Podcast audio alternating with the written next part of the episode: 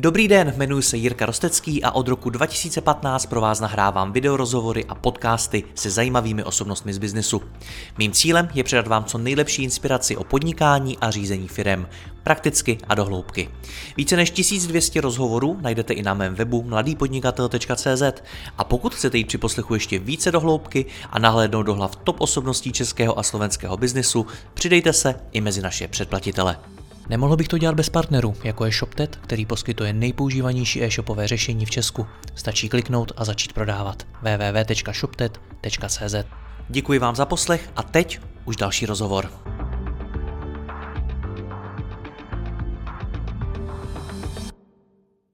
Jaké firmy mají budoucnost? Jak té vaší připravit budoucnost co nejlepší? A jak postavit firmu, aby byla dlouhodobě úspěšná? O tom si budu povídat s Michalem Rostokem Poplarem, investorem a zakládajícím partnerem VICF, které se zaměřuje především na poradenství v rámci fúzí a akvizic firm, financování a venture kapitál, podnikové poradenství a další. Sám je investorem v přibližně deseti firmách. Pane Poplare, já vás po čtyřech letech vítám zpátky. Dobrý den.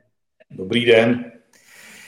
Zajímá mě, nebo chtěl bych si s vámi na začátek povídat o jedné věci, když jsme u té budoucnosti, tak eh, velmi často v mých rozhovorech od hostů zaznívá, že přichází období velkých změn, které budou mít výrazný vliv na možná celou existenci firem v mnoha oborech. Bavíme se tady o umělé inteligenci, o metaverzu, ale třeba i o příchodu zahraničních hráčů, jako je třeba Amazon, různý marketplaces, do toho se konzoliduje trh, prý se rozevírají nůžky mezi malými a velkými firmami a určitě bychom toho vymysleli spoustu dalšího.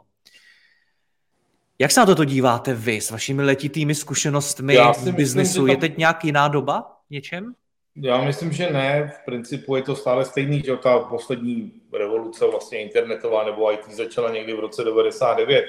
Takže to je možná jenom další etapa toho, co už zažíváme někdy od roku 99 co se týče nějakých nůžek mezi středníma a malýma a velkýma firmama. A pokud se rozevírají, tak se rozevírají v prospěch těch středních a malých firm.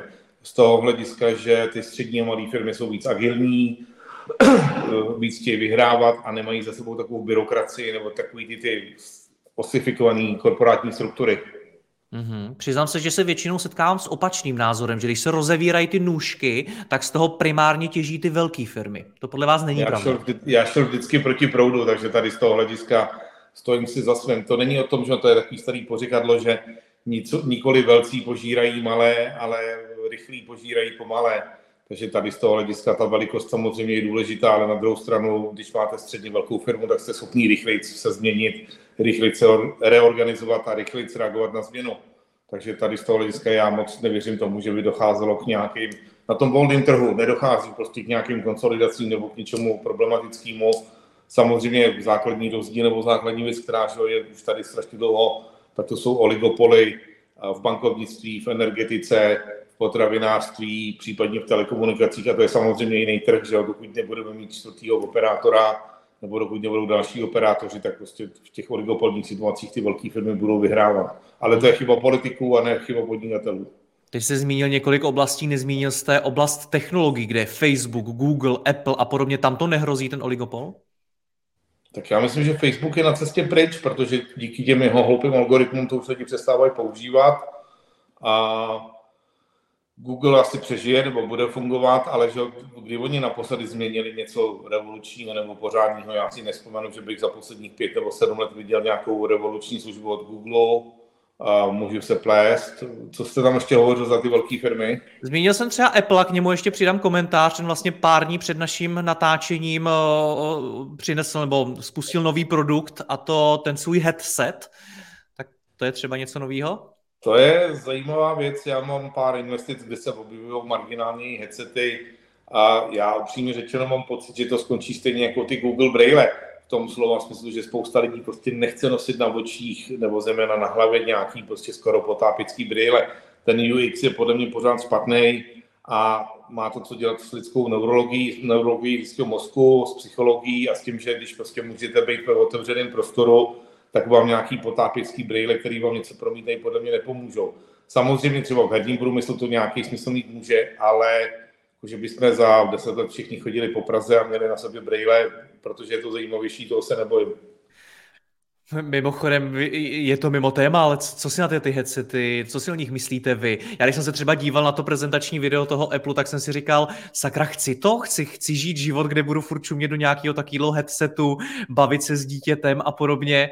Jaký, jaký na to máte vy osobně? No, já jsem tady v tom, nevím jestli konzervativní nebo realista, ale mně prostě připadá, že viděl jsem X, zkoušel jsem jednou nebo dvakrát tu virtuální realitu a podobné věci, tam ten základ je v tom, že prostě nechcete mít svázanou hlavu a nechcete, ten mozek a ty oči nechtějí být v nějakém uzavřeném prostoru, kde nevíte, kdy vám někdo dá lidi řečeno facku, tak prostě, že vy nechcete být v prostoru, kde vám někdo dá facku, aniž byste ho viděli.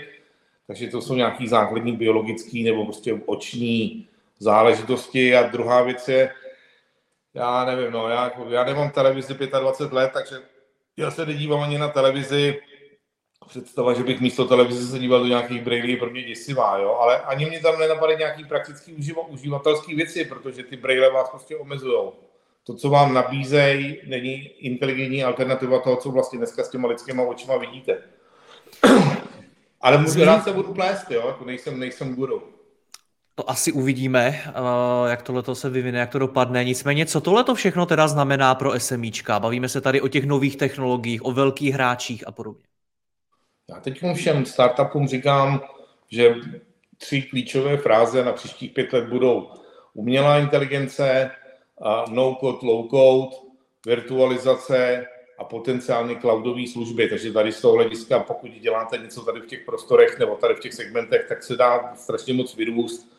Třeba poslední firma, kam jsem zainvestoval, se jmenuje Boospace, ty dělají datovou centralizaci a konsolidaci, že oni vlastně nasávají z mnoha zdrojů nějaký data a ty parsují a updateují v téměř reálném čase. Jo. Takže cokoliv, co je vlastně nějaký middleware nebo něco, co prostě výrazně ušetří ať už lidi nebo čas, tak stále bude fungovat. Mimo jiné jste investoval i do nástroje na zprávu e-shopů Retailis, který pomáhá firmám expandovat do zahraničí. A to mě popravdě řečeno zaujalo, protože právě v e-commerce já velmi často slýchám to, že ty malý střední e-shopy vlastně nemají budoucnost, protože tady budou ty Amazony a ty, ty obrovští hráči, kteří je prostě spolknou. Přesto vy pravděpodobně máte názor jiný a v e-commerce to vidíte. s váma souhlasím, že v těch e-commerce, v e-commerce to může být nějaká větší konsolidace, ale znova, že dokud tam nemáte bariéry vstupu, tak vlastně jediná věc, která brání růstu e-commerce, jsou nějaký klesající marže. Dneska máte normálně u e-shopu 3, 4, 5% marži, z toho se už nedá moc nějak inovovat nebo něco vymýšlet, ale permanentně budou podobně nové věci, ať už na úrovni analýzy dat zákaznických, spotřeby dat, predikce spotřeby dat a tak dále a tak dále. Takže ono to nebude vidět třeba na úrovni toho zákazníka, na úrovni těch e-shopů, ale to, co s vašimi datama ty e-shopy budou dělat a jak vám víc najdou něco, co chcete koupit nebo ne, tak to tam podle mě pořád se bude měnit. Jo. Takže, Takže jo, prostě může tady, být, může tady být 7 e-shopů, ale za nimi bude pořád 700 firm, který vymýšlejí nějaké nové věci. Takže mají ty e-shopy podle vás jakou budoucnost? Budou prodávat sami přes svůj web, tak jak, jako dneska, anebo budou mnohem víc prodávat přes ty velký hráče, tedy přes ty marketplaces, ala Amazon, Heureka v Česku a tak dále? Uh, já tam nejsem úplně na svém ledě. Mě to B2C tolik neinspiruje kvůli těm nízkým maržím, takže tady z toho hlediska nedovedu si představit, že bych mohl říkat, jak to bude vypadat za tři nebo čtyři roky, protože to netuším. Na druhou stranu, cokoliv, co je vlastně retail, že to je hnaný reklamou, nějakýma zákaznickými datama, tak si to konsolidovat může, ale to je zhruba stejný, jako jestli si kupujete motorku v největším autopaláci na motorky, nebo jestli jdete za, za do nějaký specializované firmy, která prodává přesně ty motorky, co chcete. Jo? Tam vždycky bude že o generalizace, velké objemy, nízké marže, na druhou stranu bude specializace, malý objemy, větší marže. Jo? Prostě já přiznám si třeba na motorky, když jsem expert, ale podle mě dobrá krosová motorka bude vždycky lepší od specialisty, než když si ji koupím na Amazonu. Hmm. A to tež může být třeba prostě o pečivu, jestliže si budu kupovat drahý artizan, artizanální chleba, a zaplatím za něj 70 korun, tak se vždycky radši koupil někde v malém e-shopu, nebo mi ho dodají, nebo v pekárně za rojem, než abych se kupoval od babiše někde prostě v Penamu, jo.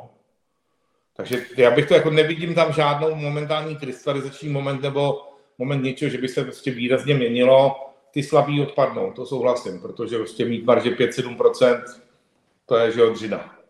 Co to znamená ti slabí? Je to jenom o těch maržích, nebo je tam zatím něco víc? Tak začíná to a končí to maržema, protože pokud jste dobrý, tak máte větší marže a samozřejmě, že jo, pokud jste dobrý, tak pracujete na tom, abyste ty marže měli větší. Takže tady z toho hlediska asi bych říkal, začíná to nebo končí to maržema a mezi tím je někde kvalitní nebo nekvalitní management, kvalitní nebo nekvalitní nákup. Další věc je, že v těch e-shopech vlastně dneska vy nevyděláváte peníze na tom, že draze prodáváte, vy vyděláváte peníze na tom, že levně kupujete. Takže tady z toho hlediska záleží to strašně moc na kvalitě prostě procurementu a toho, jestli tu věc si nechávám vyrobit v Číně, mám vlastní brand nebo si prodávám čínský brand a tak dále. A to už je v principu mezinárodní obchod skoro, to už není, to už není internetový podnikání, to je prostě jenom o tom, že dřív jsem si to kupoval v obchodě na náměstí, dneska si to koupím online. Hmm. A další věc ještě pozor, že jakmile mám nějaký dobrý brand s kvalitní marží, tak já vlastně nechci, aby mě prodávali na Amazonu. Já nechci, aby švýcarské hodinky prodávali na Amazonu. Já nechci, aby auta nad 3 miliony korun se prodávaly i na Amazonu. Prostě radši si to koupím od někoho, pokud vím, že mi to auto, prostě, když si ho tam koupím, že to je kvalitní. Jo, to je moje takový jednoduchý uvažování na úrovni e-commerce. Přemýšlí takhle ale i zákazník, kde chce nakonec to nejlevnější? Tak tam máte, že různý zákaznický segmenty. Ty celou pojď nejlevnějším, pak máte nějakou střední třídu, která hledá poměr cena kvalita, a pak máte lidi, kteří hledají kvalitu víceméně bez ohledy na cenu. Takže z tohohle z toho hlediska, jo, jako asi ty první dva, ty o tom přemýšlet nebudou, ty, co jdou po kvalitě, si nebudou kupovat prostě švýcarský hodinky na internetu. Takže kdybych vás dneska vzal do místnosti, kde bude 500 majitelů e-shopů, právě ty ty velikosti, desítky, stovky milionů korun ročně tržby, což už nejsou úplně malé firmy, tak eh, co byste jim poradil, kdyby se vás zeptali, hele, chci vybudovat dobrou, dlouhodobě úspěšnou firmu, na co se mám v té době zaměřit, nebo co mi doporučujete? Tak ty staré pravidla jsou jednoduchý už, jo. Kupuj levně, prodávej draze, fakturuj rychle, plať faktury pozdě, ale, a to se že nemění už prostě tisíc let, jediný, co bych asi poradil, je zaprvé musíte být mezinárodní, nestačí být jenom prostě na jednom trhu, to znamená, že musíte být na více trzích. Ideální stav je být na trzích, který rostou sami o sobě. Jinak řečeno v Číně a ve Větnamu to prodáte víc, než to prodáte v Polsku a v Rakousku. A, a potom asi jako jediný moudro, který bych tomu mohl vymyslet, je, že znejte svého zákazníka.